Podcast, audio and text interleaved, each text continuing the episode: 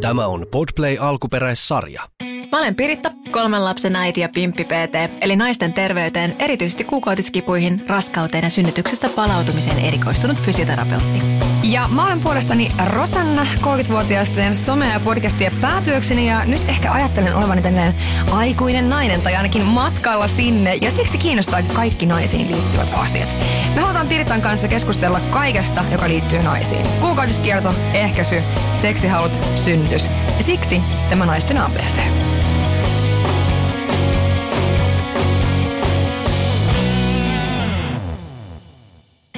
Kuuntelet Girl Gang Feet Pimppi PT podcastia. Tämä on kaikille teille pimpillisille ja pimpeistä kiinnostuneille. Tervetuloa vertaistukiryhmään. Ihanaa tiistaita kaikille ja meillä on tänään itse asiassa mahtava aloitus tässä meidän podcastissa, koska Rosanna kävi hedelmällisyystesteistä ja mä oon odottanut kaikki nämä jaksot, että me saadaan tuloksia. Kerro, Rosanna. Vihdoin ja viimein tota, saatte tuloksia. Tosiaan täällä on edelleenkin tällä viikolla Piritta ja Rosanna ja halutaan kiittää tässä vaiheessa jo viime viikon jakson palautteesta. Siis sitä on tullut tosi paljon ja, ja siis tämä meidän ihana vieras Jasmiina on Joo. niin herättänyt tosi paljon tunteita just siitä kiitollisuutta siitä, että hän on niin näin avoimesti puhunut aiheesta Mm. ja, ja tätä tietoisuutta endometrioosista tuodaan esille.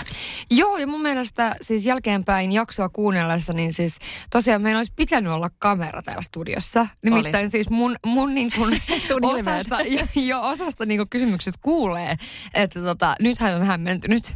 Haavi auki. Joo, ja se, se, se on just se fiilis, mikä, minkä mä niin kuin halusin välittää tästä, koska tietysti kun itse tekee töitä endometrioosi-asiakkaiden kanssa säännöllisesti ja näkee sitä polkua, että mitä he käy ja niin kuin kuinka pitkä se on ja kuinka niin kuin tuskallinen ja kaikki just nämä, mistä puhuttiin, Jep. niin että et se tulee niin kuin näkyville muillekin, että se ei ole semmoisen kroonisen niin kuin sairauden sairastaminen pelkästään niin kuin se, mitä näkyy pinnalle, vaan siellä on paljon niin kuin vähättelyä ja masennusta ja Mm. muuta fiilistä siitä, että, että niin kuin saa sen avun, mitä tarvitsee.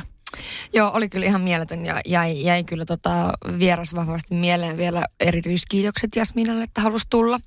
Mutta joo, mennään tähän hedelmällisyyteen. Tästähän puhuttiin siis jossakin muutama jakso sitten, että minä haluaisin nyt testata tätä ja näin ja näin ja noin. Ja mähän sitten kuule lähin testaamaan. Se on niin hyvä oikeasti. Teit sen meidän kaikkien puolesta, kun mäkin haluan tietää, että mitä siellä tapahtuu. Joo.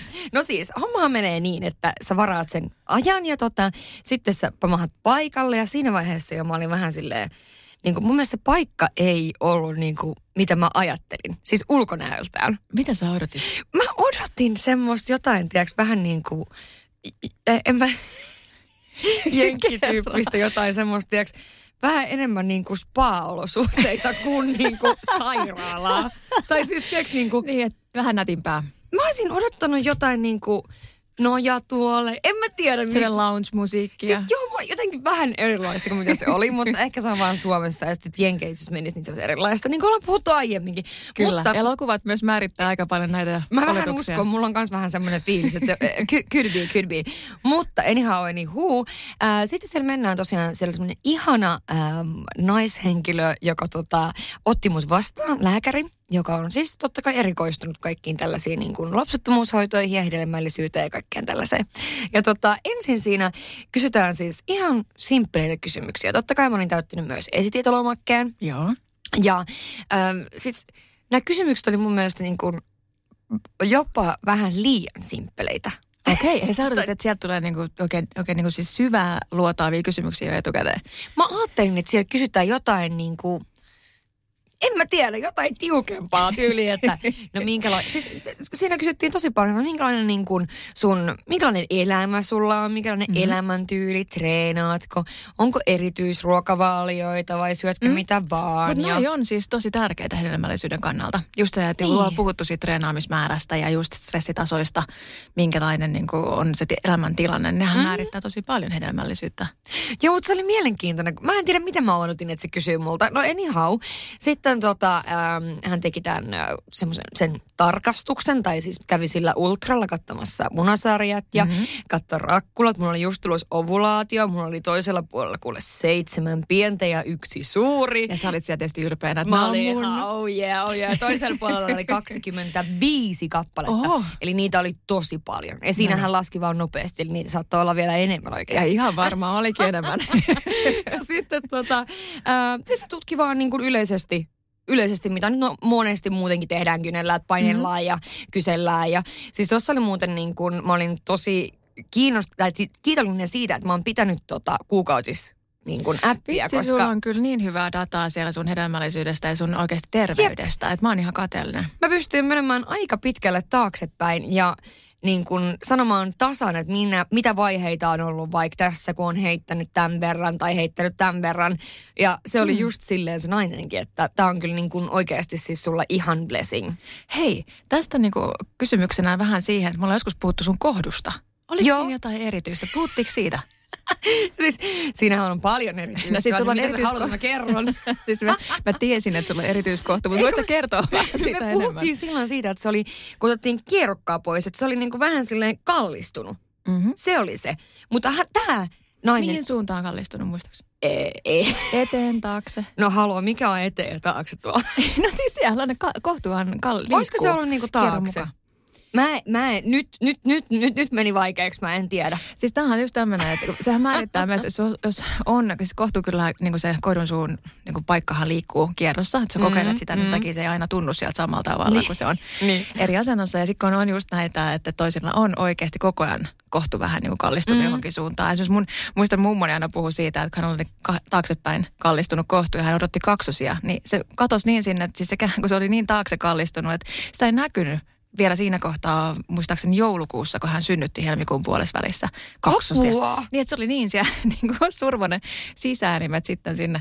Että lähinnä vaan on, onko tämä sitten tulevaisuutta Tämä, tämä voi olla hyvinkin tulevaisuutta, ja sen takia se kierrokkake on aina niin vaikea poistaa sieltä. En, en, tota mä en nyt kyllä muista, mutta sitten sen jälkeen me puhuttiin vähän siitä, että minkälaiset mun kuukautiset on aina ollut ja milloin ne on alkanut. Ja siis tämä oli super ihana tämä nainen, koska hän selkeästi työskentelee näiden asioiden parissa joka päivä. Ja hän oli intohimoinen myös työstään. Ja siis mulle ehkä se oli, niin kuin, miksi mä halusin tuohon, oli vähän se, että mä haluan vaan niin kuin, kertoa jollekin, mitkä mun huolet on. Mm-hmm. Ja joku kuuntelee mua ja niin kuin, kertoo mulle, että ole huolissaan tai älä ole huolissaan. No onneksi kertoo, että älä ole huolissasi. Koska sehän mua pelotti, että mitä jos se sanoo, että sun pitää olla huolissaan. Siis eikö toi on oikeasti varmaan yksi suuria pelkoja monelle. En sano teille tietenkään missään nimessä kaikille, mutta monelle ainakin siinä kohtaa, kun ei ole vielä ihan varma, että mitä haluaakin elämässä ja, ja, ja niin kuin niin. näin. Koska mä muistan, mulla on itselläni kokemus siitä, että mä oon ollut 25 ja lopetin pillerit ja sitten mulla tuli sellainen klassinen niin pillereiden jälkeen tilanne, että mulla katosi kuukautiset, että ei ne ei vaan niin kuin palannut. Että olisiko ne, olisiko ne tullut yhden kerran ja sitten mulla alkoi tulemaan just tällaista tästä niin kuin aknenäppyä ja erilaista mm. niin kuin testosteronioiretta, jonka jälkeen sitten tietysti menin niin kuin kynelle vähän tsekkailemaan, että mikä tilanne. Niin. Ja tota, se, se ei mennyt ihan silleen niin kuin kivasti tällä jälkikäteen ajatellen, että, että, että hän te, teki niin kuin mulle vähän niin kuin sen semmoisen esidiagnoosin PCOSstä.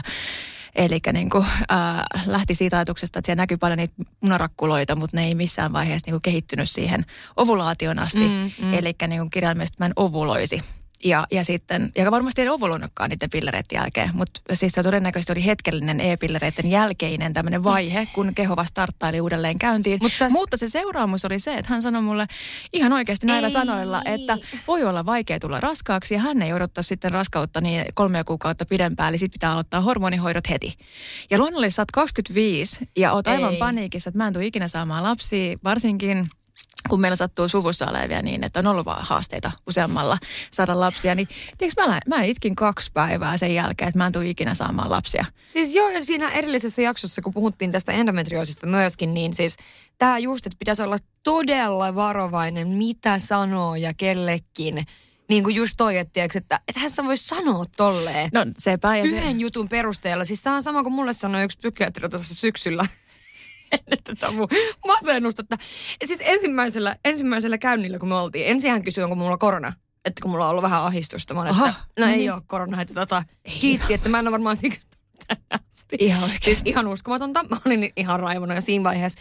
Mutta sitten hän siis tämän yhden istuman perusteella juteltiin 20 minuuttia, josta hän siis kirjoitti läppärille.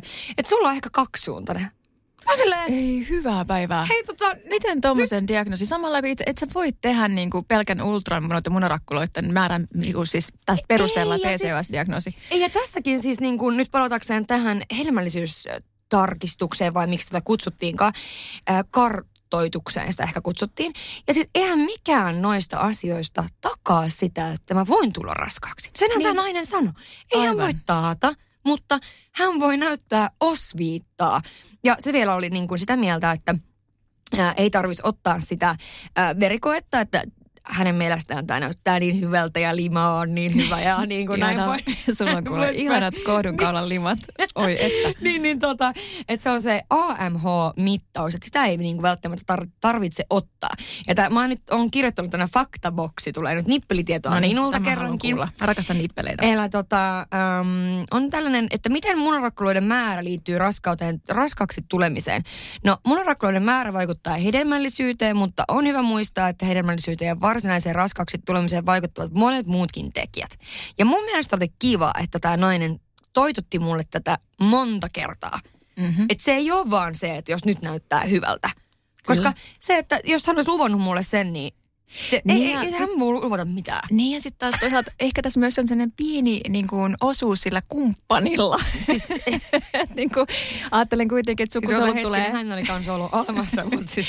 Joo, mutta lähinnä se, että se, ootko ikinä huomannut, että kuinka usein näissä hedelmällisyyskeskusteluissa niin unohdetaan jotenkin se mies. Eli mm, keskustellaan vaan sen mm, naisen mm. hedelmällisyydestä ja siitä, että jos lapsia ei nyt sitten tule, taikka ja on haasteita, niin keskitytään vaan siihen naiseen. Kyllä se on muuten ihan totta. Mutta tuossa esimerkiksi, niin miten tämän voi selvittää tämän munarakkuloiden määrän? Niin paras käytettävissä oleva keino munarakkuloiden määrän selvittämiseksi on anti-Muller-hormoni, eli AMH-määrää mittaava testi, joka tehdään verinäyttäjästä. Yhdessä munasarjan ultraäänitutkimuksen kanssa testi tarjoaa luotettavan kuvan pienten munarakkuloiden määrästä. Testi ei kuitenkaan kerro munarakkuloiden laadusta. Eli näin. Mutta mulla oli siis, sitä hän soitti minulle viikko myöhemmin. Okei. Okay. Kehräsin, kun hän soitti minulle. Ei vaan, hän soitti, soitti mulle ja sanoi, että, tota, että kuten hän jo näki niin kuin siitä ultraamisesta, niin äh, mulla on äh, yli viitearvojen ikäisekseni oleva. AMH. Eikö se ole kiva aina olla tekstä niin paremmalla puolella? Siis voin sanoa, että nyt niin tällainen viimeisen puolen vuoden perusteella, niin mä oon tosi tyytyväinen. että tota, jossakin saa olla viitearvon yläpuolella. Joo, eikö tää just tää, kun mä taas kuulin just viime gynekologilla käynnin yhteydessä just tämän saman, että ikäiseksi sinulla on Joo. aika paljon näitä. Joo, mutta toi onkin ikäiseksi. Niin, siis niin, sille, mut, mitä kyllä. sä niinku tarkoitat? No mutta mä oon, hei mä täytän kuitenkin kesällä 43, että tässä kuule mennään sitä niin kuin päätä, että mä oon jo aika paljon näitä munasoluja vapautellut maailmaan. Niin ja siis se oli tosi mielenkiintoinen itse asiassa, kun siinä näytettiin äh, myöskin niin kuin havainnoillistaa itselleen ehkä päähän sitä, että hän näytti mulle diagrammeja – Mm-hmm. Ja niin kun koko ajan puhut, puhuttiin niin kuin hypoteettisesta tulevaisuudesta. Eli siitä, että mikäli tulisit raskaaksi tässä iässä, tässä iässä. Mun mielestä se oli, se oli todella ihana tapa tavallaan niin puhua kaikesta. Ja sitten kun hän soitti mulle näitä tuloksia, niin, niin tuota, vielä sanoi sitten, että toivottavasti ei kuulla. Ja tietysti sehän tarkoittaa, tai se oli niin, niin kuin tuossa vaiheessa, että toi oli tosi jännittävää. Mutta no anyhow, nythän me päästään tästä hedelmällisyyskartoituksesta, missä mä nyt vihdoin kävin. Tämä makso about, tämä varmaan kiinnostaa ihmisiä. Kyllä, niin kiinnostaa. Mm, mä sanoisin, että oli 280. Siihen sai jopa jonkun pienen määrän kelakorvausta. Se taisi olla sitten testistä. Siis suhteessa mun mielestä kuitenkin sen, onhan se niinku arvokas, mutta sitten taas toisaalta se tuo mielen rauhaa ja sitten saa niinku kartoituksen ihan oikeasti noin laajasti, niin kyllä se on sen siis, arvoinen. Jep, ja hän sanoi, että hän olisi voinut ottaa papakokeen myöskin, mutta mä olin okay. just ottanut sen, niin mun ei tarvinnut. Eli sekin olisi kuulunut tuohon. Et siis tiiäks, ei toi niin kuin, summana, niin se ei ollut mulle siitä, että hän sanoi, että hänen niin kuin arvion perusteella, niin ei ole kiire. Tiedätkö, kyllä se oli mulle niinku se on ton arvoinen plus monta kertaa. Ja tavallaan mä saan Joo. jauhaa jollekin tosta. Kyllä. Mä uskon, että mä, mitenköhän, mitenköhän. Siis tiedätkö, mä saan jauhaa jollekin, joka on kiinnostunut aiheesta. Niin, joka pystyy antaa kuitenkin loistavia, hyviä, selkeitä vastauksia. Joo, joo, nimenomaan. Niin. Ja to, siis sehän on, se on aika iso asia saada se niinku huoli harteilta pois. Ja me puhuttiin tuossa aikaisemmin jo se, että kyllähän niinku oikeasti joutuu miettimään näitä asioita. Siis itsekin olen miettinyt monen kertaan tuossa matkan varrella, niin kuin sanoin, niin ja silloin 25, 25-vuotiaasta asti, niin mä oon ihan oikeasti, siis mä monta vuotta olin huolissani siitä. Siis oikeasti, ja että tuleeko mä ikinä Tossakin varmaan se, että sitten niin kuin miten se oma mieli toimii, että sä niin kuin oot silleen, että, tiiäks, että mä en voi tulla raskaaksi. Niin ethän se välttämättä edes tuu. Kyllä, se oli yksi li, niin kuin lisästressitekijä ja sitten nämä on semmoisia nämä meidän ammattilaisten niin kuin lauseet, jotka voi jäädä tosi pitkäksi aikaa mieleen. Ja, mm. ja siis tästä aiheesta voisi puhua vaikka kuinka paljon ja, ja ollaan muuten saatu itse asiassa palautettakin tästä aiheesta ja toivottu, että esimerkiksi synnytyksessä, niin minkälainen se suhde siihen kätilöön on, niin se vaikuttaa tosi voimakkaasti, miten, mitä kätilö sanoo ja saattaa jäädä vuosiksi mm. sinne mielen perukoille ja muuttaa jopa niin kuin sitä omaa ajatusta siitä omasta kehosta. Mm. Mutta tämä pätee ihan kaikkiin meihin ammattilaisiin ja myös meihin fyssareihin, että et, et itsekin välillä joutuu aina palauttelemaan itseänsä maan pinnalle, että hei, mieti tosi tarkkaan, miten sä kuvaat tälle ihmiselle sen kehoa. Että mm. sille ei jää semmoinen kuva, että se on jotenkin rikki. Niin ja toi on varmaan vaikea, koska kuitenkin säkin käytät niin kuin ammattisanasta varmaan jonkun verran. Ei nyt ehkä sillä tavalla. Niin, yritän ainakin. Siis yritän, no niin, se riippuu, että minkä tyyppinen asiakas. Mm. Se heti niin kuin, hyvään ammattitaitoon kuuluisi osata niin kuin, vähän skannata sitä asiakasta. Että mm. et jonkunlainen asiakas haluaa sitä lääketieteellistä termistöä tunteakseen olonsa turvalliseksi. Niin. Jollekin taas se menee aivan tuolta, että täytyy puhua just mahdollisimman selkeästi ja maanläheisesti ja, niin. ja, ja kuvailla asioita eri tavalla. Mutta mä uskon, että esimerkiksi just tuo, että jos kätilö synnytyksessä – että jos sä oot vaikka niin kuin paljon pelännyt sitä jo etukäteen sitä synnytystä ja sitten on vaikka vähän töksöttelevä kätilö, niin en mä tiedä, siis se on se yksi ruotsalainen sarja, sitä nyt menee taas niinku ihan ohi, mutta siis ruotsalainen sarja, missä ne lähtee synnyttämään ja tota, ö, silloin se ensimmäinen, se ei ole siis kätilö, vaan joku sairaanhoitohenkilökunta, en muista nyt millä nimikkeellä oli, niin tulee puhumaan sille naiselle, hän on ihan hirveässä kivussa ja se puhuu sellaista murretta, mitä hän ei ymmärrä. Joo. Siis hän ei vaan niinku ymmärrä mitään, siis se olisi ollut yli tanskalaislähtöinen tai jotain. Niin sitten se kysyy vaan koko ajan, että mitä? Se ei niinku ymmärrä yhtään mitä, mitä se sanoo. Sitten se on sillä, että hän haluaa vaihtaa. Että niinku hän ei ymmärrä, hän haluaa vaihtaa jonkun toisen tyypin. ja niinku näin. Johon on muuten kaikilla aina oikeus. Muistakaa naiset, kätilöä saa vaihtaa. Joo, niin hän ja fyssaria. Hän vaihtaa. Ja se ei ole yhtään parempi. Se ei ymmärrä siinäkään sanakaan sille, hei mä haluan vaihtaa uudestaan takaisin. Että tavallaan varmaan toi on sellainen hetki, missä ei ihan hirveästi tule mietitty, että mitä muut tavallaan niin muiden tunteita ympärillä. Niin sitä just, että ehkä niin kuin kätilötkin, niin ehkä nekin niin kuin, tavallaan, että jos joku sanoo joskus pahasti, vaikka ei saisi, niin ehkä ne on vaan jotenkin en mä tiedä, miten mä niin, niin. niin tottuneet siihen tilanteeseen tavallaan, että se... Niin ja sitten on myös totta kai määritellään vähän eri ihmisillä eri tavalla, että kun meikäläinen puhuu pimpistä sille ihan niin kuin tosta vaan, niin sitten jollekin niin. se voi olla vähän se, että oh my god, että toi tuntuu tosi ahdistavalta, että tämä ihminen puhuu koko ajan pimpistä. että onhan, onhan niin kuin näissäkin jo eroja ja sitten me ollaan tosi herkillä tuommoisissa tilanteissa. Se on samalla tavalla, kun tulet lantiopäivän fyssarille, niin kyllähän se on aina siis ainakin osalle ihmisiä, ne on saattanut miettiä sitä vuosia, että et, uskallan, haluanko mä puhua näistä asioista jonkun kanssa. Ja sitten niin synnytyksessä vielä erityisesti, kun sä oot ihan konkreettisesti toisten armoilla ja käsissä, mm. kun sä oot siellä aktiivisessa synnytyksessä omassa kuplassa ja suhun sattuu, niin sä haluat, että uh. niin kuin, se olisi mahdollisimman helppoa se kommunikaatio ja uh. niin edelleen, että ei tarvitsisi niin kauheasti, minkä takia se No ei, kun sä oot heti tolle, sit kun suhun sattuu, sattuu niin paljon. Mä näin sun silmistä, kun sun sattuu. Mä sanonut paljon. Ja tää on, nyt on hyvä muistaa, että synnytykset on hirveän erilaisia. Että tämä on mun oma ensimmäinen kokemus synnytyksestä on itse asiassa mun siskon kautta. Ja tiedätkö oikeasti, siis hän synnytti tosi nuorena, hän oli 18. Ja, ja muistan sen, kun hän sanoi konkreettisesti juuri sitten lapsen saatua maailmaan, että ei hänellä ollut oikeastaan kuin yksi kivulia supistus. Niin, mutta hän oli... oli niin nuoria vetrejä. Joo, siis se oli, mutta se oli tiedätkö sellainen, että mä näin, että aluksi me äiti joutui pakottamaan sen lähteä sairaalaan, kun se oli ihan silleen, että nämä on menkkakipuja, että ei nämä nyt vielä ole. Ja sitten se oli kuitenkin niin kuin 4-5 senttiä kohdun suu auki ja homma oli edistynyt ja se sai jäädä sinne heti ja, ja näin. Ja sitten hän kirjaimessa sanoi, että yksi supistus, kun oli puhkastu kalvot, niin tuli semmoinen iso supistus ennen ponnistusvaihetta. Ja se oli kuulemma ollut sellainen, että hän oli miettinyt, että aika, aika kamalaa. ja sitten sen jälkeen hän pääsi ponnistamaan ja näin. Mut siis, siis ihan hir- toi kuulostaa ihan hirveältä. Ei, kun se oli super hieno kokemus. Hän, oli, hän ei vuosiin puhunut kokemuksestaan muille, koska hän ei niin kuin, kokenut, että kukaan haluaa kuulla hänen positiivista synnytyskokemusta. Aattele. Siis, mutta mieti, kun tostakin tuli itse asiassa paljon kysymyksiä kun tähän aiheeseen liittyen, tai kysymyksiä, mutta ehkä niin kuin toteamuksia, että ei pitäisi niin kuin, että jokaisen tavallaan se synnytystarina pitäisi antaa olla niin kuin yhtä arvokas. Et selkeästi kai. moni kokee, että esimerkiksi vaikka niin kuin, ää, moni laittoi, että se, että ei voi sanoa, että sektio ei ole oikeaa synnyttämistä.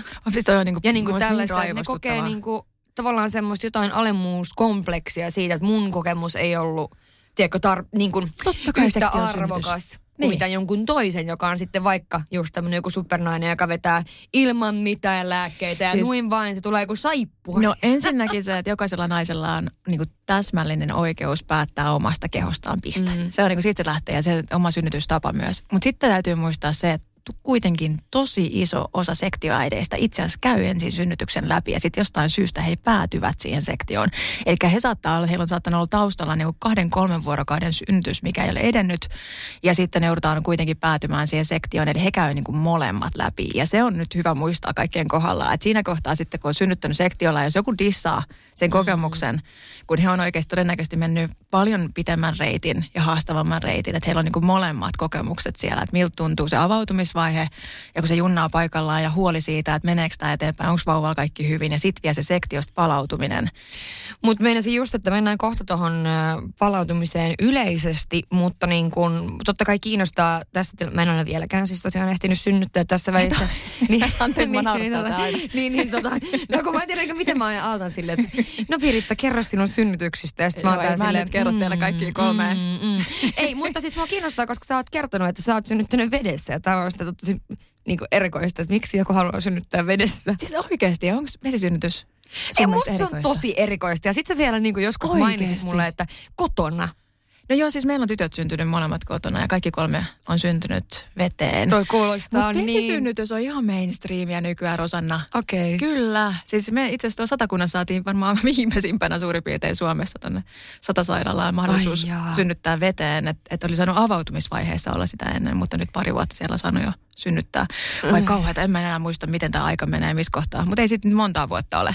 Eli siis niinku kaikkialla muualla on saanut synnyttää ja vaikka kuinka kauan aikaa veteen. Ja se on hirveän ihana tapa synnyttää. Se on just mm. semmoinen, että siis, tokihan aina niin, ajatella niin, että se on niille ihana, ketkä nauttii olla siellä lämpimässä vedessä ja kokee sen turvalliseksi mm. ja ihanaksi ja rentouttavaksi. Ei tietenkään sellaiselle, joka ei halua sinne veteen.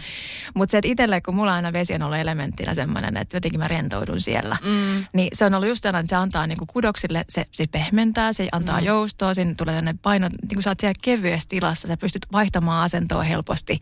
Sä oot vähän niin kuin siellä turvassa sen, sen niin kuin veden siellä, joku suihkuttelee mahdollisesti kuumaa vettä vielä alaselällä, niin se tuntuu ihanalle ja Mm. Sitten ajattelee, kun se vauva syntyy siinä veteen, niin sehän on niin, kuin niin pehmeä tapa syntyä. Sä synnyt siinä niin lapsivedestä kohdusta niin suoraan veteen, niin sitten nostetaan sieltä sinne lämpimään veteen äidin syliin ja mm. sitten sit oot siinä. Niin. Se on aika ihana. Niin, no siis toi kuulostaa, mutta onko sä suunnitellut, niin kuin, kun siitäkin tuli itse asiassa paljon kommenttia, että miten tämä, tai kommenttia, mutta niin kuin ajatuksia siitä, että kun osa suunnittelee tosi vahvasti sitä omaa synnyttämistä mm-hmm. ja sitä, tai omaa synnyttämistä, ei nyt ehkä omaa synnyttämistä, mutta sitä lapsen synnyttämistä. Niin, niin on tuota, se oma. On se, no, se, on, oma. se on äidin ja vauvan niin kuin yhteiskokemus, eli he, se on heidän yhteinen tanssi. No niin, kun suunnittelee tätä hänen ja vauvansa yhte, yhteistä tanssia sitten, ensimmäistä yhteistä tanssia, niin siis kuinka moni, tai miten sä koet niin kuin tälleen tosiaan niin kuin fyssarin näkökulmasta ehkä ja myöskin naisen näkökulmasta, niin äh, että kuinka moni sit suunnittelee tosi pitkälle, koska osahan on selkeästi myöskin niin kuin mun omasta kaveripiiristä sitä mieltä, että luonto hoitaa, en halua ottaa mitään selvää etukäteen – ää, tai, jo, tai mitään selvää, mutta niin kuin sen enempää, että ei mitään hengitysharjoituksia tai ää, sitä duulaa. Mitä se on? Doulaa? Niin, Mitä se sanot? Se, se on siis ihan kumpi vaan. niin, niin, tota, että tavallaan, että osa on sitä mieltä, että kaikki niin tuommoinen ylimääräinen humpuukia, että kyllähän luonto hoitaa. Humpuukia. se on sana. Ihan, on se, humpuukia sana. Mä lähinnä nauroin sitä, että joku ajattelee sitä humpuukina, niin se oli siis se mun reaktio. Niin, mutta joku, jo, osa ajattelee, että se on niin kuin, tavallaan, että kyllä luonto hoitaa, että kyllähän ihmiset on synnyttänyt ne vaikka missä ja niistä on ihan tullut normaaleja. Mutta... Joo, sekin on kyseenalaista. niin. Mutta siis ensinnäkin ehkä mä lähden niin vähän ajattelemaan sitä enemmän niin, että lähteekö kukaan juoksemaan maratonia – niin kuin täysin suunnittelematta, valmistautumatta ja treenaamatta. Varmaan aika harva. Niin, olen ihan samaa mieltä. On sen toivottavasti ei. hyvät kengät tai jotain. Ja kyllä, se on kyllä olisi ihan kiva, että olisi hyvät varusteet, olisi vähän niin kuin rakentanut pohjakuntoa, tietää Joo. mitä se maratonin niin kuin matkalla tapahtuu. Niin kyllä juossu edes joskus. Ja nyt kun synnyttämistä ei voi sillä tavalla harjoitella, niin ainoa mitä voidaan tehdä, niin on ymmärtää siis se, että mitä siinä tapahtuu, mm. mitkä on ne vaiheet. Samalla kun auttaahan ihan hirveän paljon sekin ennen sitä maratonia, että sä tiedät vähän, että oikeasti tulee hetkiä, kun tulee olemaan haasteita. Niin kympin mitä, kohdalla puuskuttaa. niin kyllä, että, että, mitä mä voin tehdä niissä tilanteissa. Auttaako siinä mua, että onko mä semmoinen ihminen, että siinä auttaa, että siinä on rinnalla kannustamassa joku ihminen, joka huutaa mm. sieltä, että hyvä, pire, että jatkaa, ja, jaksaa, jaksaa. Oh my god, huusiko sun mies sulle? Hei. Hyvä Pirre! Come on, Pirre, mennä! Kyllä. Joo, et siis nämä näyttää sulle kotivideoita. Ei niin, kiitos, mutta ei kiitos. ei itse asiassa Mä en ole yhtään se ihminen, joka katsoo kenenkään niin kuin, tiedätkö, tollaisia labor-videoita. Ihan kauhean, että meillä ei ole. Siis, Hui, mä en haluaisi nähdä. No niin, okei, okay, niin. ei, ei siis ole ei pelkoa tästä. Mutta se, että lähinnä että itse tietää myös itsensä, että kaipaako se tuki, tukea niin kuin mm. kuinka paljon, millaisesta tykkää. Täytyykö juoda välillä vähän nestettä? Auttaisiko se mun keho jaksamaan, niin. jos mä annan vähän elektro- elektrolyyttejä? Mistä mä mm. puhua tänään yhtään, tänäänkään. Mutta tosiaan leikattiin kieliään tuossa kaksi viikkoa sitten ja mä edelleen kikkailen tämän kieleni, kieleni kanssa. Et pahoittelut siitä. Eli tota... tai sun ilme. Mutta siis palatakseni tähän synnyttämiseen, ja tämä nyt toi maraton nyt ei ole välttämättä aina paras vertauskuva, mutta se antaa siitä ajatuksen vähän, että et, et mun mielestä mä koen ainakin itse enemmän hyötyä siitä, että mä tiedän, mitä tulee tapahtua. Että mä en niin mm. hyppää sieltä kalliolta ihan vaan niin kuin pimeeseen. Mm, mm. Koska siis tässä on varmaan erilaisia versioita ihmisillä. Toiset tykkää hypätä sillä, että ne ei tiedä, mitä tapahtuu siinä vapaa-pudotuksen aikana. Mm, mutta mm. kyllä mä haluan tietää, että mitkä on mun vaihtoehdot, mitä siinä tapahtuu siinä kehossa sen, sen, niin kuin sen synnytyksen aikana, mitkä on normaaleet, mitkä ei. Miten mä pystyn auttamaan sitä kehoa itse asiassa kest, niin kuin jaksamaan sen suorituksen läpi. Mm. Niin kyllä ne on kaikki mulle niin kuin itselle jotenkin itsestään selviää. Että ei ne ole niin kuin, Siis en tarkoita sitä, että ei kautta historian naiset olisi synnyttänyt ilman mitään. Mutta meillä on myös se ero ehkä siihen menneeseen. Apua, anteeksi. No niin. Joo. Sä, sä aloit heti niinku reagoimaan. Joo, mun kroppa reagoi heti näihin niinku juttuihin. Reaktio. niin on just se, että me ollaan nähty ennen synnyttäviä naisia, eläimiä ja kaikki. Me ollaan nähty synnytyksiä. Että me ollaan aika kaukana nykyään synnytyksestä. Jos sä rupeat miettimään sitä, että ollaan suttu maataloissa, missä nähtiin eläinten synnyttävää ja niinku, se, se, oli normaalimpaa. Se, Tosi että kiva, joku oli... puhutaan tästä niin kuin eläimet ja naiset synnyttää. No, me ollaan eläimiä. Mä en Ui, nyt koe, mä en tiedä, koe millään tavalla. Ta, siis mä, mä koen ainakin se, että mä usein mietin, että miten, miten niin kuin me, mehän ollaan eläimiä. Mä, niin. Mä, niin kuin vai, hormonitoiminta ja ja niin kuin vaistot ja kaikki vastaavat, niissä on paljon niin kuin samankaltaisuuksia muiden isäkkäiden kanssa. Et me tiedetään kuitenkin se, että jos kissa synnyttää, niin sitten siinä kohtaa, kun sitä mennään häiriköimään siihen, kun se hakeutuu sinne viimeiseen mm, rauhaan, mm, omaan mm. rauhaansa, hakee sen oman turvansa. Jos siinä mennään häiritsemään, niin synnytys voi mennä ihan pieleen ja vauvat kuolla. Niin. Eli kissanpennut kuolla. Eli lähinnä se, että, että meillä on paljon samankaltaisuuksia siinä fysiologisessa synnyttämisessä. Et siksi me, me niin ollaan menemässä onneksi synnytys niin kuin paikoissakin siihen, että se on enemmän semmoinen niin kuin turvallisuut herättävä, ei valkoinen huone, missä niin kuin kaikki kulkee sen näköisenä, että ollaan oikeasti niin kuin leikkaussalissa, niin. vaan että siellä olisi enemmän semmoista kodinomaisuutta ja turvaa ja semmoinen olo, että kaikki on hyvin ja hämärä valaistus, ra- ei kysellä turhaa kysymyksiä ja musiikin saa valita itse, että on semmoinen kotoisa ja turvallinen olo, koska se vaikuttaa meidän hormonitoimintaan heti. Mm. Eli niin kuin, kyllä niillä on niin kuin merkitystä myös niillä asioilla siinä ympärillä. Että synnytys ei ole vaan sellainen, että sinne mennään joku sanoo, että teen näin. Mm. Ensinnäkin kätilöillä tällä hetkellä ei ole aikaa olla siellä synnyttävän naisen kanssa opastamassa. Mm. Joka on ihan hirveä sanoa ääneen ja he kokee siitä suur, suurta niin kuin tuskoa, koska kätilöhän kuitenkin haluaisi olla siinä tukena koko ajan auttaa ja, ja niin kuin ohjata, mutta kun niillä on niin pirun kiire siellä. Mm. Ja se on yksi syy, miksi toiset valitsee, halu, niin kuin haluaa mukaan doulan tai synnytys jonkun tukihenkilön siihen mm. niin kuin kumppaninsa lisäksikin vielä. Kun Kuinka tietää... monta tyyppiä sinne saa sitten tuoda? Jos mä haluaisin, jos mä haluaisin tuoda sinne mun kumppanin, sitten jos mulla menee sen kanssa huuru ja se joutuu vaikka jäähylle, niin sitten mä tarviin vaikka mun yhden kaverin, joka on hyvä tässä. Sitten mä tarviin ehkä mun kolmannen kaverin tai mun äidin, joka on hyvä tässä, ja sitten mä tarvin vielä sen duulan. No, mutta ajattele, Monta mä saan tuoda sinne? Siis varmaan riippuu sairaalasta. mut ehkä Silleen si- Suomessa nolla, no, mut, korona. No, no koronan aikaa, miettikää. Hyi, siis toi on ihan kamala juttu. Että naiset ei saanut ketään mukaan. Ei siis, toi Ajattele. on ihan kamala juttu. Mulla itse asiassa synnytti siis pari niin kuin, tuttua kaveria. Uh, ja siis ihan kamalaa. Siis, ja se, se, nyt kun puhuttiin tai vähän sivutettiin sitä synnytyksen pelkoa, niin siis sehän vaan kasvo. Että osahan oli oikeasti sitä mieltä, että niin kuin mä en halua, että tämä tulee ulos täältä ennen kuin tämä on ohi, koska... Siis ihan varmasti, ja se on, siis me ollaan kuitenkin, se, me ollaan eläimiä, mm. laumaeläimiä, ja naisethan on kautta historian synnyttänyt niin, että, että na, toiset naiset kylän naiset kerääntyy ympärille ja siellä mm. oli aina se viisas kätilö ja naisen, niin kuin, niin kuin, siellä oli tukea aina ympärillä, jos pidettiin ja hoivattiin ja huolehdittiin, huolehdittiin samalla tavalla niin kuin palautumisvaiheessa. Mm. Eli se lapsivuoden aika oli sellaista, että siinä, siinä siitä äidistä huolehdit, huolehdittiin. Vitsi mä saan sanoa. Eli tässä päästään siihen, että me ollaan niin ajauduttu aika kauas siitä alkuperäisestä tilanteesta yeah. kaikin tavoin. Ja sitten päästä siihen niin valmistautumiseen, eli ei meidän keho ole tällä hetkellä samanlainen kuin se on esimerkiksi ollut sata vuotta sitten. Me istutaan ei, nykyään tietysti. ihan pirusti, yep. me ollaan superstressaantuneita, meillä on mm. lantioalueet, lihakset tosi monella tosi tiukat mm. ja se saattaa vaikuttaa siihen niin kuin vauvan asentoon, että mihin asettuu siellä kohdussa. Mm. Se ponnistusvaihe ja se avautumisvaihe on, on ihan erilainen, jos siellä lantiomaille on riittävästi tilaa ja vauva pääsee laskeutumaan alaspäin, kuin se, että siellä on niin tiukkaa, mm. että sit siinä kestää monta tuntia ekstraa, kun se kohtu yrittää kääntää sitä vauvaa hyvää asentoa, yrittää painaa alaspäin. Niin se, että me valmistetaan sitä kehoa etukäteen, me henkisesti tiedetään, mitä tulee tapahtumaan, niin se vie sitä pelkoa pois – ja se konkreettisesti antaa meille työkaluja siihen tilanteeseen.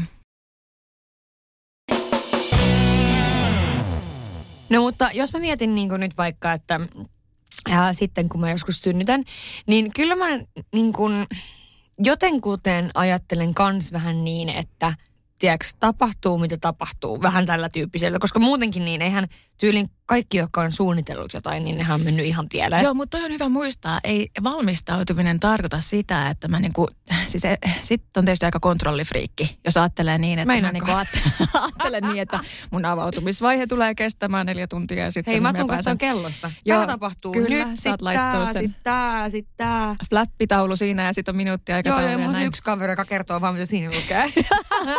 Just näin. Mutta sehän on niinku ensimmäiseksi muistettava aina se, että et, et se, että se synnytys tulee menemään tasan just sillä kun se menee. Niin se on Mut, niin kuin elämä, eli se voi mennä kyllä, ihan vituiksi. Kyllä. Ja sit, tai se suunnitelma, siis, apua, siis se suunnitelma voi mennä ihan pieleen. Niin, siis loppujen lopuksi hyvään lopputulokseen on miljoona eri reittiä. Se on mm. ihan samalla lailla kuin siinä, siinä äitiydessä. Mm. Ei meidän tarvitse kaikkien olla samanlaisia äitejä ja silti siitä lapsesta tulee tasapainoinen ihana ja meillä on, niin kuin, meillä on hyvä perheelämä ja, ja se on niin kuin, kaikki menee hyvin.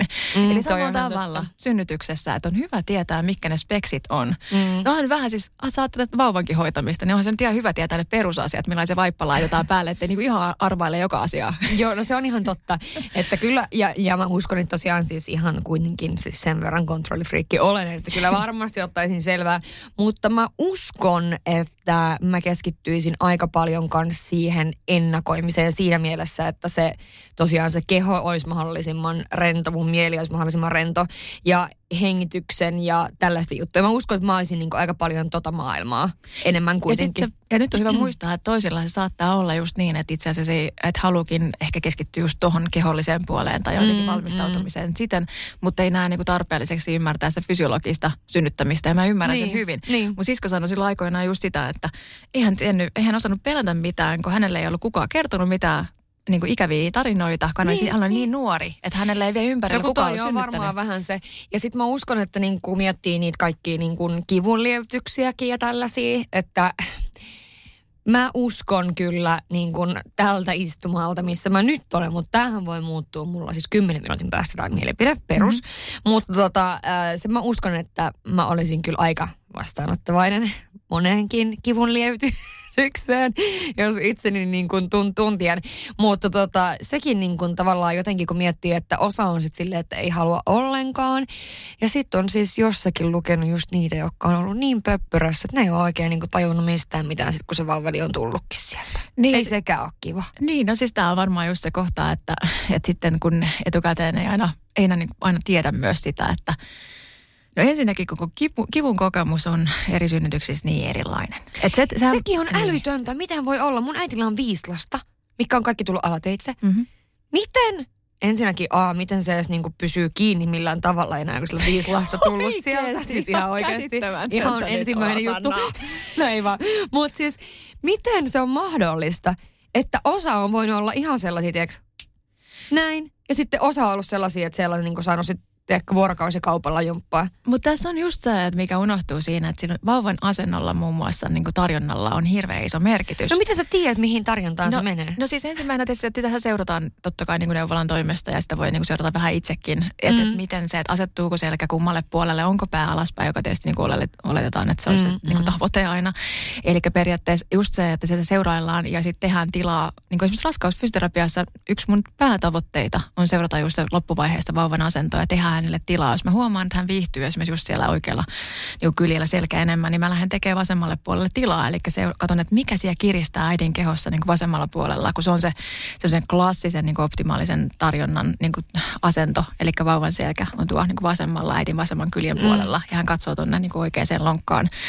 E, niin se, se vaan niin kuin, antaa mulle heti ajatuksia siitä, että, hmm, että äidin niin kuin kehossa on jotakin kireyksiä täällä vasemmalla puolella, että kun vauva ei asetu sinne.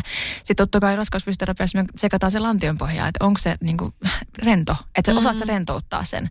Onko se niin kuin jännitystilas koko ajan. Lähdetään heti tekemään toimenpiteitä sen suhteen, että saadaan sinne joustava elastinen niin kuin lantionpohja, jotta se totta kai synnytyksessä sitten ei vaurioitus niin paljon, koska osaat mm-hmm. kuvitella, että jännittyneen kirjan lantionpohjan läpi, niin kuin läpi puskeminen havan puskeminen ei ole mitenkään kauhean helppoa. Toki tähän, toki tähän, tähän sanottua on hyvä muistaa, että niin lääkkeellisillä kivunlievityksilläkin niin usein päästään sit just vaikuttamaan siihen, että se lantiopohja rentoutuu. Niin, rentoutukseen, kyllä, niin, kyllä. Eli nyt että se, sillä kivunlievityksellä on usein just se auttava vaikutus myös, että mm. kun on sattunut pitkään tosi kauan, ja sitten kun mm, sä vihdoinkin mm. saat sen helpotuksen, niin se keho rentoutuu. Niin, niin. Vauva pääsee niin kuin laskeutumaan ja tulemaan niin kuin kirjaimellisesti ulos sit helpommin.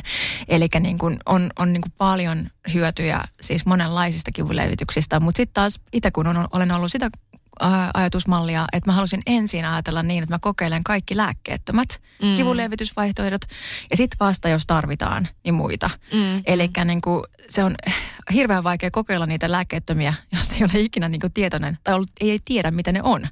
Eli sen takia se, se, esimerkiksi mulle se synnytysvalmennus on ollut hirveän tärkeä siinä, että mä oon niin kirjaimellisesti päässyt kumppanin kanssa harjoittelemaan niitä ja käynyt läpi, mitä ne on ja miltä ne tuntuu, mikä se fiilis tulee, mikä resonoi itselle, että tämä voisi olla hyvä juttu mulle ja toi taas välttämättä ei. Ja sitten kuitenkin menen, siis on mennyt siihen synnytykseen niin, että mä oon ihan tiiäks, avoimin mielin Mulla mm. on vaihtoehtoja. Mulla on siis niin kuin paljon vo- hyviä vaihtoehtoja. Niin, voi käydä näin tai voi niin. käydä näin. Ja sitten, niin. että mä tiedän millaisia asentoja niin kuin voi, koska tosi monella se synnyttämisen mielikuva on niistä leffoista, että se nainen makaa huutaen siellä niin kuin selällään suurin piirtein. Tai synnyttää hissiä, ootko huomannut leffoissa aina? Tulee Hyi, kriisit. En, en, en, nyt, nyt niin kuin mulla meni, alkoi ihan jo mutta mä en tiedä, mutta eikö missä asennossa apua, kun tollanenkin pitää niinku miettiä? Ei sitä, että nyt sen enempää miettiä, mutta on hyvä tunnistaa se, että se selällään ja niinku polistuva asento, niin ne on usein ehkä semmoisia niinku klassisia asentoja, mitä me nähdään mediassa ja, ja missä niinku me ei, monelle ei tule edes mieleen, että on muita asentoja. Että just, just niinku luonnon kanssa ihan syystä ja synnyttää mm. usein pystyasennossa kyykkää, roikkuu. Koska itse asiassa tekee heti, kun mennään pystyasentoon, niin siellä on paljon hyötyjä. Se lantiomaille itse asiassa läpimitta. Eli kun puhutaan nyt lantion luista. Siis hetkinen kyykkää, siis näin kyykkää. Siis ihan se syvä kyykkyhän on yksi, niin kuin, niin kuin Onneksi harjoittelen syntys, paljon syntysjakkara. synnytysjakkaraa, niin siinä on just se pystyasento ja polvet on vähän korkeammalla kuin lantion ja lantionpohjan alueen. Siis se, ihan niin no se... sehän on vähän samanlainen sitten kuin toi, se, kun joillakin on kotona se semmoinen äh, pieni kakkapenkki, tiedätkö, mihin Ka- nostetaan jalat. Mut siis se tä- semmoinen. Tästä syystä, että sama, sama ilmiö auttaa. Eli kun sulla on polvet korkeammalla kuin lantio, niin, niin itse asiassa kirjaimellisesti sun lantio, niin se läpimitta, sen luisterakenteen niin pikkasen aukeaa, siinä tulee vähän enemmän ko- tilaa. Lantion pohjan lihakset rentoutuu, eli siis se, se, on, se on helpompaa siinä.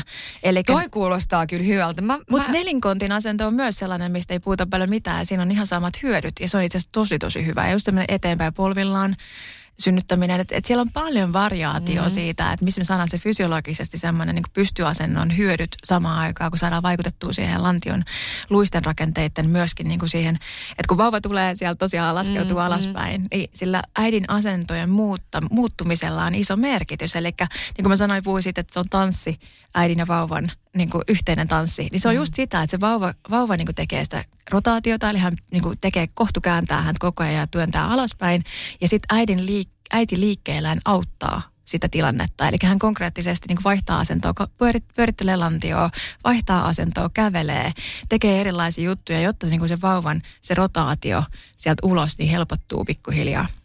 Mm. Eli siis totta kai on, on niin kuin kaikki erilaisia vaihtoehtoja niin kuin synnyttää. Niin. Mutta se, että, että on just hyvä muistaa, että mä itse koen sen niin, että mitä enemmän meillä on vaihtoehtoja mielessä, niin sitten siinä tilanteessa, kun se on, se on tosi herkkä tilanne, niin sitten sitten se niinku tulee sieltä enemmän, että hei, itse asiassa mä voisin kokeilla tota. Ja tokihan se tukihenkilöllä on hirveän iso merkitys siinä kohtaa just siihen, että, että niinku kun, kun itse unohtaa, että niinku mitä seuraavaksi voisi tehdä, niin sitten hän tulee niin. vähän niinku ohjaamaan, ohjaamaan ja auttamaan. Mutta kyllähän se on niinku missä vaan niin sanotussa, ehkä kriisi on väärä sana, mutta siinä kohtaa, kun niinku suhun sattuu tai sä oot tosi kuormittunut tai sä oot tosi stressaantunut tai mitä vaan, niin se, että joku muu sanelee sulle siis päivän selviä asioita, niin tietysti sen, sehän on niin kuin se on todella tosi hyvä. tärkeä. Ja sitten rutiinihan on muutenkin meidän niin kuin missä asiassa vaan, niin rutiinihan on tosi tärkeää. Että sitten kun sulla on se rutiini, niin vaikka se poikkeaa se sun ajatus siitä, mitä sä olit tekemässä, niin sulla on kuitenkin se joku niin kuin pohja siellä.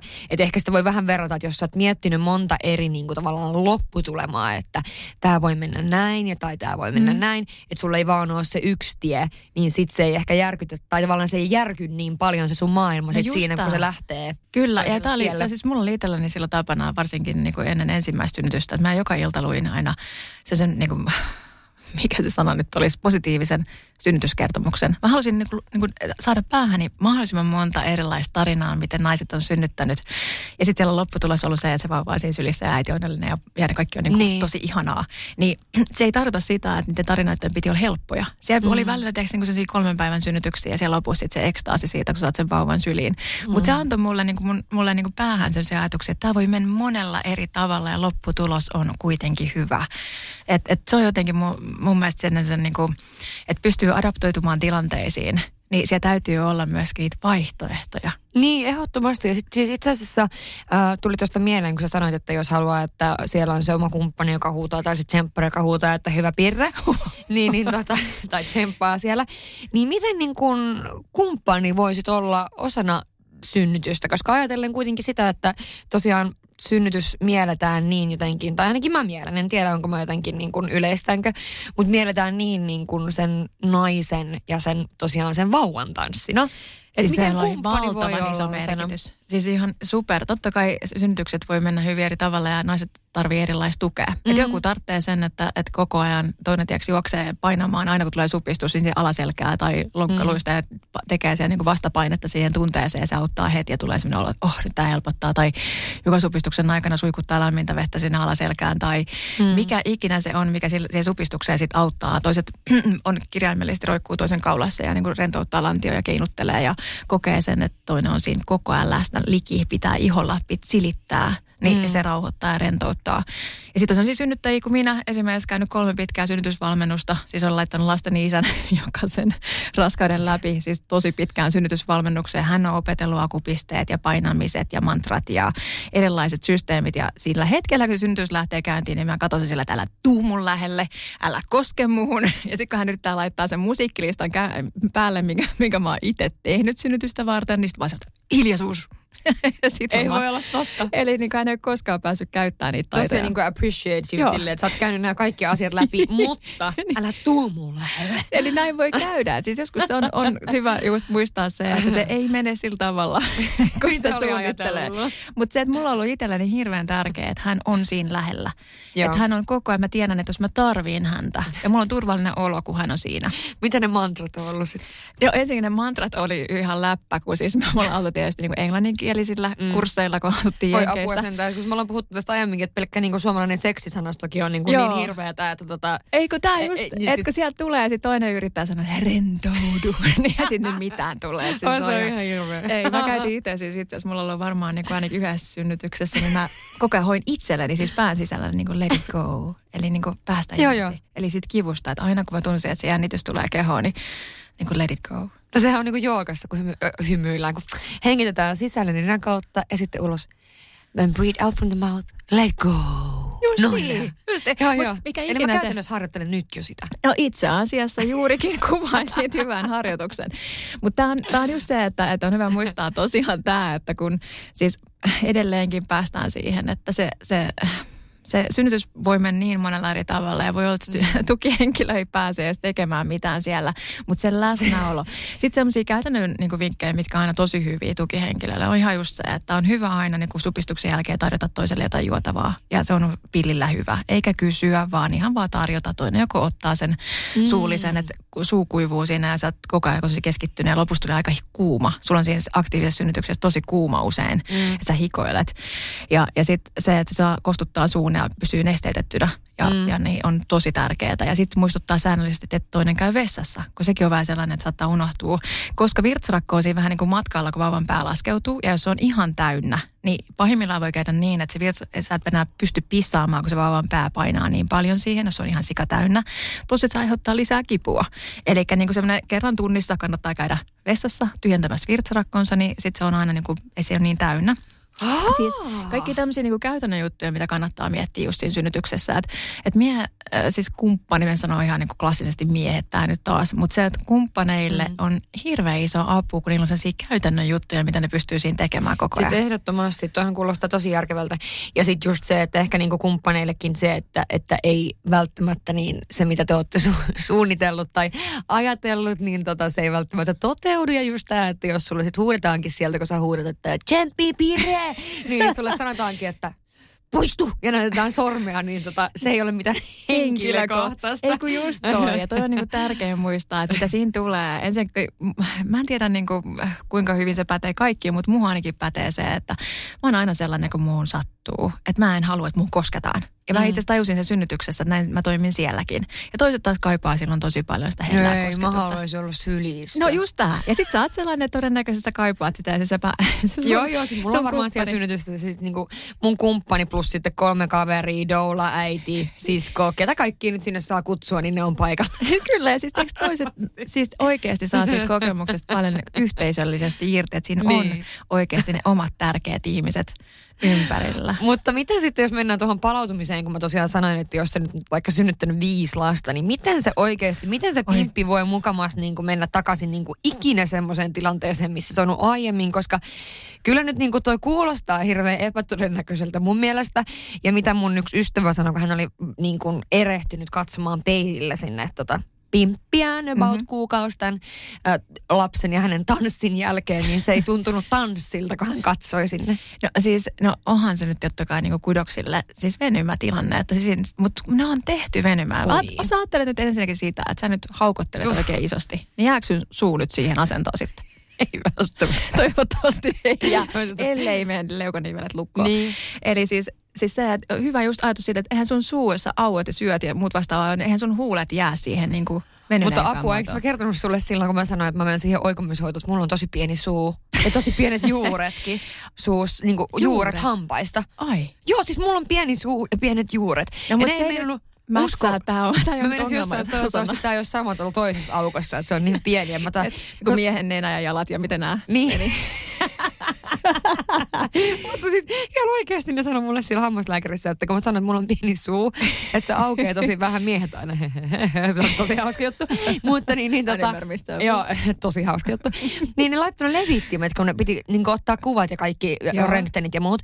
Niin Sulla se lasten versio vai? Siis lasten versio. Se oli se, että tämäkin on sulle tosi tiukka. Että hän ei mennyt uskoa kun sä sanoit, että sä oot, niin kuin, sulla on käytetty lasten niitä juttuja niin kuin hammaslääkärissä. Mä että kyllä, ihan totta. Ja sitten, että mulla on tosi lyhyet juuret. Niin mä vaan pelkään, että onko niin kuin, voiko näin käydä jossain muuallakin, jos on niin kuin superpieni.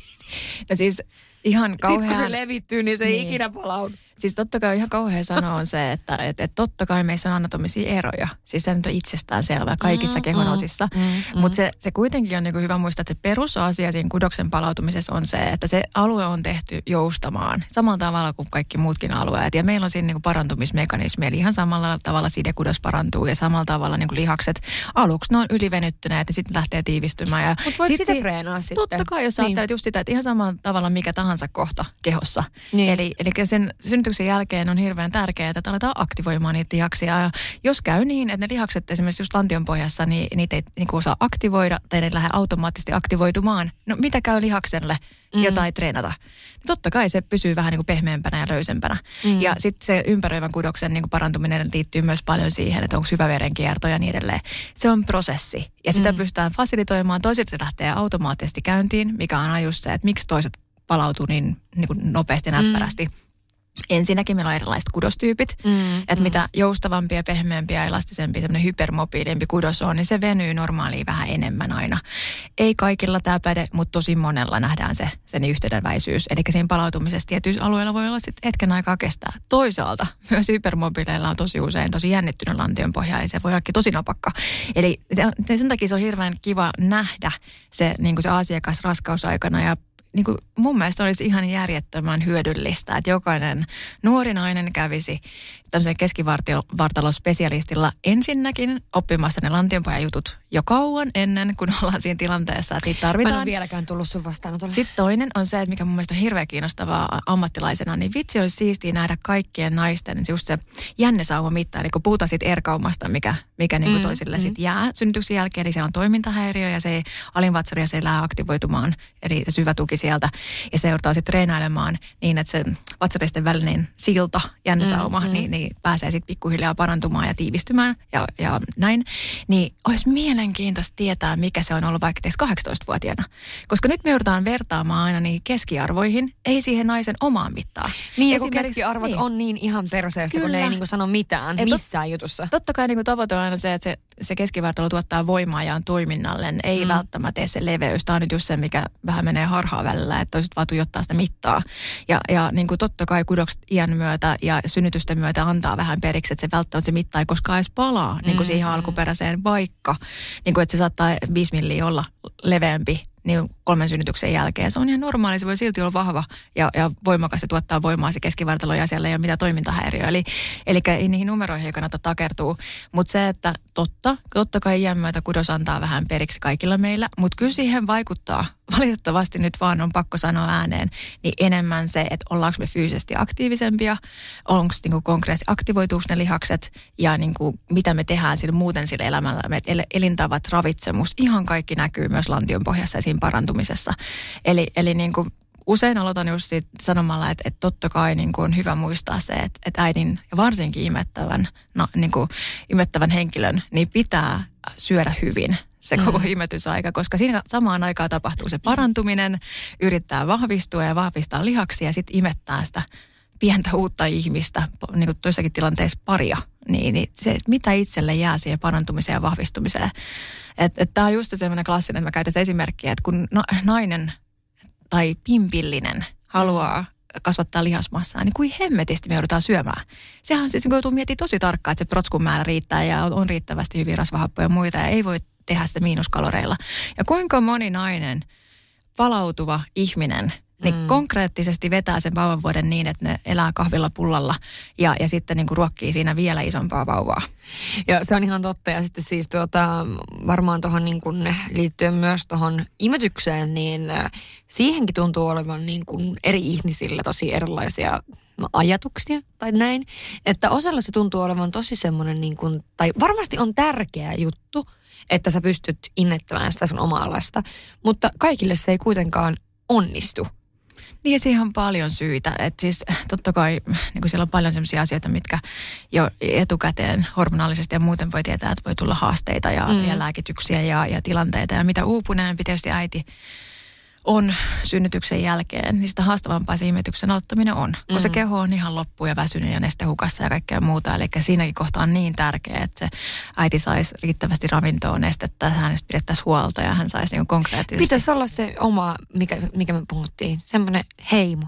Kyllä, kun siis se on näin kaikissa muissa niin kuin vanhoissa kulttuureissa, että siihen on kerääntynyt kaikki naiset pitämään huolta. Että ensimmäisen kuukauden, sen kuuluisen lapsivuoden, niin usein siinä on joku muu nainen tai muita naisia tehnyt kotityöt ja, ja niin kuin laittanut ruokaa ja mm. sitä, on, sitä äitiä on palilaisessa niin kuin kulttuurissa, niin sitä hierotaan päivittäin ja se ei tee mitään muuta kuin bondaa vauvan kanssa. Ja, se kuulostaa ja tosi kivalta. Minusta kuulostaa just sellaiselta, mihin mä haluaisin Mut lähteä. se on se kunnioitus sitä kohtaa, että toinen on juuri kasvattanut mm. kokonaisen ihmisen ja hän parantuu siitä. Ja siis Mut, on uskomaton juttu, minkälainen niin kuin naisen keho on ylipäätänsä. Niin kyllä, ja sitten ajatellaan sitä, että me, niin hienoa kuin tämä on, tämä pärjäämisen kulttuuri täällä meillä niin, Suomessa, niin kyllä. meillä on enemmän se mentaliteetti, että ihan loppuun asti pitää niin kuin vetää, niin kuin, ei saa, ei saa niin kuin vähentää yhtään töitä, koska mm, näyttää heikolta mm, ja en mm. mä en pysty. Että me yritän jopa todistaa sitä kaikin tavoin, että hei, tämä raskaus ei estä yhtään mistään. Minä pystyn treenaamaan ihan loppuun asti, minä pystyn ottamaan vielä vähän niin kuin luottamustoimia vähän, tähän joo, rinnalle. Joo, ja... Vähän sellainen niin kuin, silleen, että kattokaa kun mä näytän teille, että you can have it all. Kyllä, ja sitten se niin palautuminen on ihan sama, että täytyisi ei. olla ihan supernopea palautuminen, taikka mä oon epäonnistunut. Sitten mm. niin kuin just se, että, että siinä samaan aikaan, niin missään nimessähän sitten se, niin kuin se ensimmäiset kuukaudet ei voi olla sellaista, että olisi vaan sen lapsen kanssa, vaan sinne pitää suorittaa montaa muutakin asiaa. Kyllä. Eli enemmän se on ehkä tämä meidän niin kuin, jatkuva vaatimustaso itseltämme joka on mennyt niin kuin ihan överiksi. Mm, Et, ja mm. sitten me nähdään vielä siinä rinnalla niin kaikkien muiden suoritukset jossain somessa. Joo, ja se tuntuu, että toi esimerkiksi tuli mieleen tuosta, että kun palautuu ja kun puhuttiin tästä, miten kudos palautuu ja näin poispäin.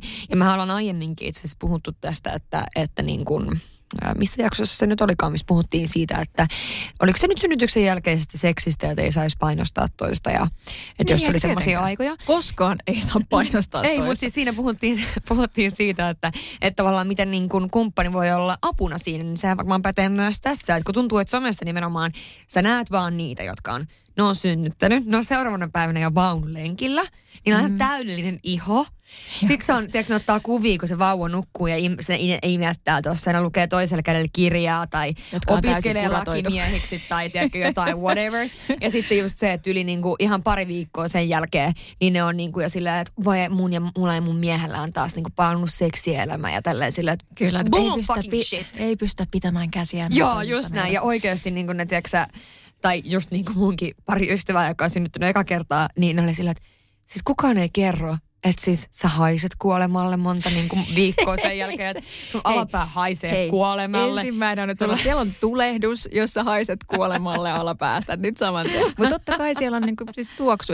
Onhan se nyt se lokkiaan, eli se jälkivuoto, niin se on siis totta kai siellä on verta ja er, siis eritettä. Ja se, se, niin kuin, se kohtu supistelee ne ensimmäiset niin kuin, päivät ja viikot. Ja se on itse asiassa mistä ei myös puhuta paljon mitään, kuinka voimakkaat ne jälkisupistukset voivat olla. Joo, ja siis tostakin mä niinku kuulin siis vasta niinku, ihan oikeasti nyt puhutaan niinku pari-kolme vuotta, että just joku niinku ensimmäinen läheinen frendi on synnyttänyt. Mm. Se oli se, että hän ei niinku tajunnut, hän luuli, että se on niinku aika lailla ohi siinä, kun se vauva tulee. No tavallaan. ensinnäkin se on hyvä muistaa, että istukka täytyy vielä synnyttää no, sen jälkeen. Vielä. Se oli mulle kanssa semmoinen, että ei ole todellista. Ja sitten tosiaan se lähdet tulemaan sieltä niinku itsekseen, niin sitten se alkaa painelemaan sitä kohtua ja sitten pahimmillaan joutuu leikkuriin, eli operoidaan se Jep. niin, että se, se, se irtoaa sieltä. Et siellä on niinku on niin kuin tilanteita sen jälkeen. Ja kyllä mä muistan että kun ekan synnytyksen jälkeen, niin oma kätilöni halusi painella jonkin verran sitä kohtua. Niin se oli niin kuin kipeämpää kuin suurin supistukset. Mä olin siellä, että Herra Jumala sitä jatkaa tätä kauan aikaa, niin mun tekee mieli potkasta.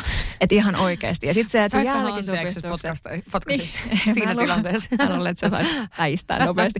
Mutta just se, että, että sitten toisen ja kolmannen synnytyksen jälkeen, kun kohtu on tietysti niiden, niiden raskauksien jälkeen, sitten kolmannen jälkeen vähän venyneempi, niin sen pitää supistella voimakkaammin palautuakseen takaisin takaisin alkuperäiseen kokoonsa, niin kyllä mulla on pahentunut joka, joka niin kuin synnytyksen jälkeen ne jälkisupistukset. Ja siis ymmärrän hyvin, että toiset käyttää tennislaitetta, ei mm. pelkästään synnytyksessä, vaan synnytyksen jälkeen myös niihin jälkisupistuksiin ja siihen kuuluu pyytää kipulääkettä ja muuta. Että et se, se on tosi monelle yllätys. Niin, ja ehkä jos niin kuin miettii nyt semmoista jotain summa summarumia tästä jaksosta, niin kyllähän varmasti toi, että no jokainen varautuu miten lystää, miten haluaa, miten tykkää, mistä miltä tuntuu. Mutta kyllähän toi kuulostaa järkevältä, että yrittäisi niin kuin mahdollisimman, toi on mun mielestä hyvä vinkki, niin kuin sä sanoit, että raskaana sä luit aina erilaisia tarinoita, koska missä oli onnellinen loppu, niin sehän varmaan kuitenkin valmistaa sua jollain tapaa. Se tulee tuon takaraivoa alitajuntaa, semmoinen ajatus just tosiaan, että, että on niin monta reittiä, että älä murehdi sitä, että sit sä vaan meet, go with the flow. Niin, ja sitten just toi, että niin kun on niin monta reittiä, on niin monta eri tapaa kuin mitä on naisia. On niin mm. niin monta eri tarinaa kuin mitä on naisia. Kyllä. Että tai pimpillisiä, jotka synnyttää. Niin, niin tavallaan se, että et ei, ei pitäisi niin verrata itseensä siinäkään toisiin ihmisiin. Ei, että löytää se oma reittinsä ja just ehkä toi, että valmistautuminen ei ole siis sitä, että, että se, ettei pystyisi menemään flow mukana. Mm. Et mä koen ainakin, että, että vaikka mä oon valmistautunut tosi huolellisesti jokaiseen ja oppinut aina uutta ja olen tosi innoissaan niin siitä, siitä niin loppujen lopuksi mä oon mennyt ihan täysin go with the flow. Mm. Se kuulostaa kyllä, joo. En tiedä, ootanko mä niin kuin innolla vai pelolla tätä. Se on, tiedätkö, elämän huikeimpia Ja pakkohan sen saada ulos sieltä sitten kuitenkin. Ja, sekin sulla on totta. yhdeksän kuukautta aikaa siinä Niin. tilausvahvistossa. Niin, siis ja kyllä sit, meillä on niin mahtava niin kuin, oikeasti niin kuin hoitohenkilökunta, että, että he, he tekee parhaansa sen suhteen, että kukaan ei, ei niin kuin repeäisi tai että sitä niin kuin kätilöllähän on ihan pyhä asia se, että yritetään pitää just niin, että se väliliha pysyy mahdollisimman ehjänä ja Mm. ohjataan hyviä asentoihin ja se on parantunut ihan hirveästi.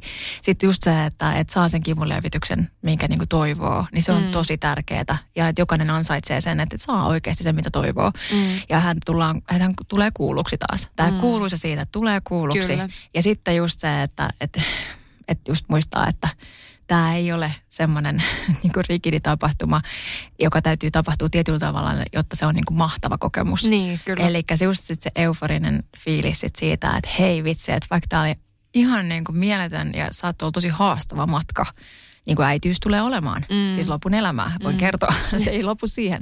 Niin itse asiassa se, että mä selviydyin tästä, mun keho pystyi tähän ja se, että, se, että jos siellä on tarvittu apua, sektio, niin kuin välilihanleikkaus, erilaisia toimenpiteitä, niin se ei tarkoita sitä, että sä otit omasta niin kuin kehon niin kuin arvosta pois millään tavalla, mm. vaan me Mm. kaikki tarvitaan eri kohtaa äitiyttä apua. Niin. Se on hirveän jotenkin tärkeä muistaa. Mielestäni on hyvin sanottu, koska kyllähän äit, niin kuin äitiyteen, elämään, ihmisenä olemiseen, niin tarvitaan apua. Että tarvitaan miksi ei muita. sitten myöskin niin kuin tuohon, Kyllä. että tavallaan kerää se oma heimo. Pistetäänpä kuule oma heimo seuraavaksi pystyy sitten. Kyllä, hashtag heimo. Se on varmaan joku käyttänyt jo. Pimppi heimo. Pimppi. Hei nyt, tää, Hei. tää on meidän seuraava tuota juttu. tää? Onko, olisiko hyvä lopettaa tämä hashtag pimppi heimo? Mulla on ollut niin siistiä sun kanssa, Rosanna. Siis kyllä, mulla on ollut siistiä myös sunkaan, mutta myös tämän pimppiheimon kanssa. Miten me ei keksitty? Siis kahdeksan jaksoa saisit mennä, että tota, keksittiin tää meidän hashtag. No mutta välillä se, kato, hyvä syntyy hitaasti. Se täytyy siis, kypsytellä. se tuliko kirkkaalta Ei taivaalta? ne kuule kaikki hyvät asiat tuu hetkessä. No se on just näin, mutta siis haluan joo kiittää äh, sinua Piritta, kaikkia kuuntelijoita ja tota, siitä, että olette laittanut palautetta ja saa laittaa siis myös jatkossa palautetta. Mitä ajattelette tästä kaudesta ja kannattaa vinkkaa kaverille nimittäin, nimittäin tota, kuitenkin siis vaikka itse sanonkin, niin todella hyviä jaksoja ollaan tehty. olla.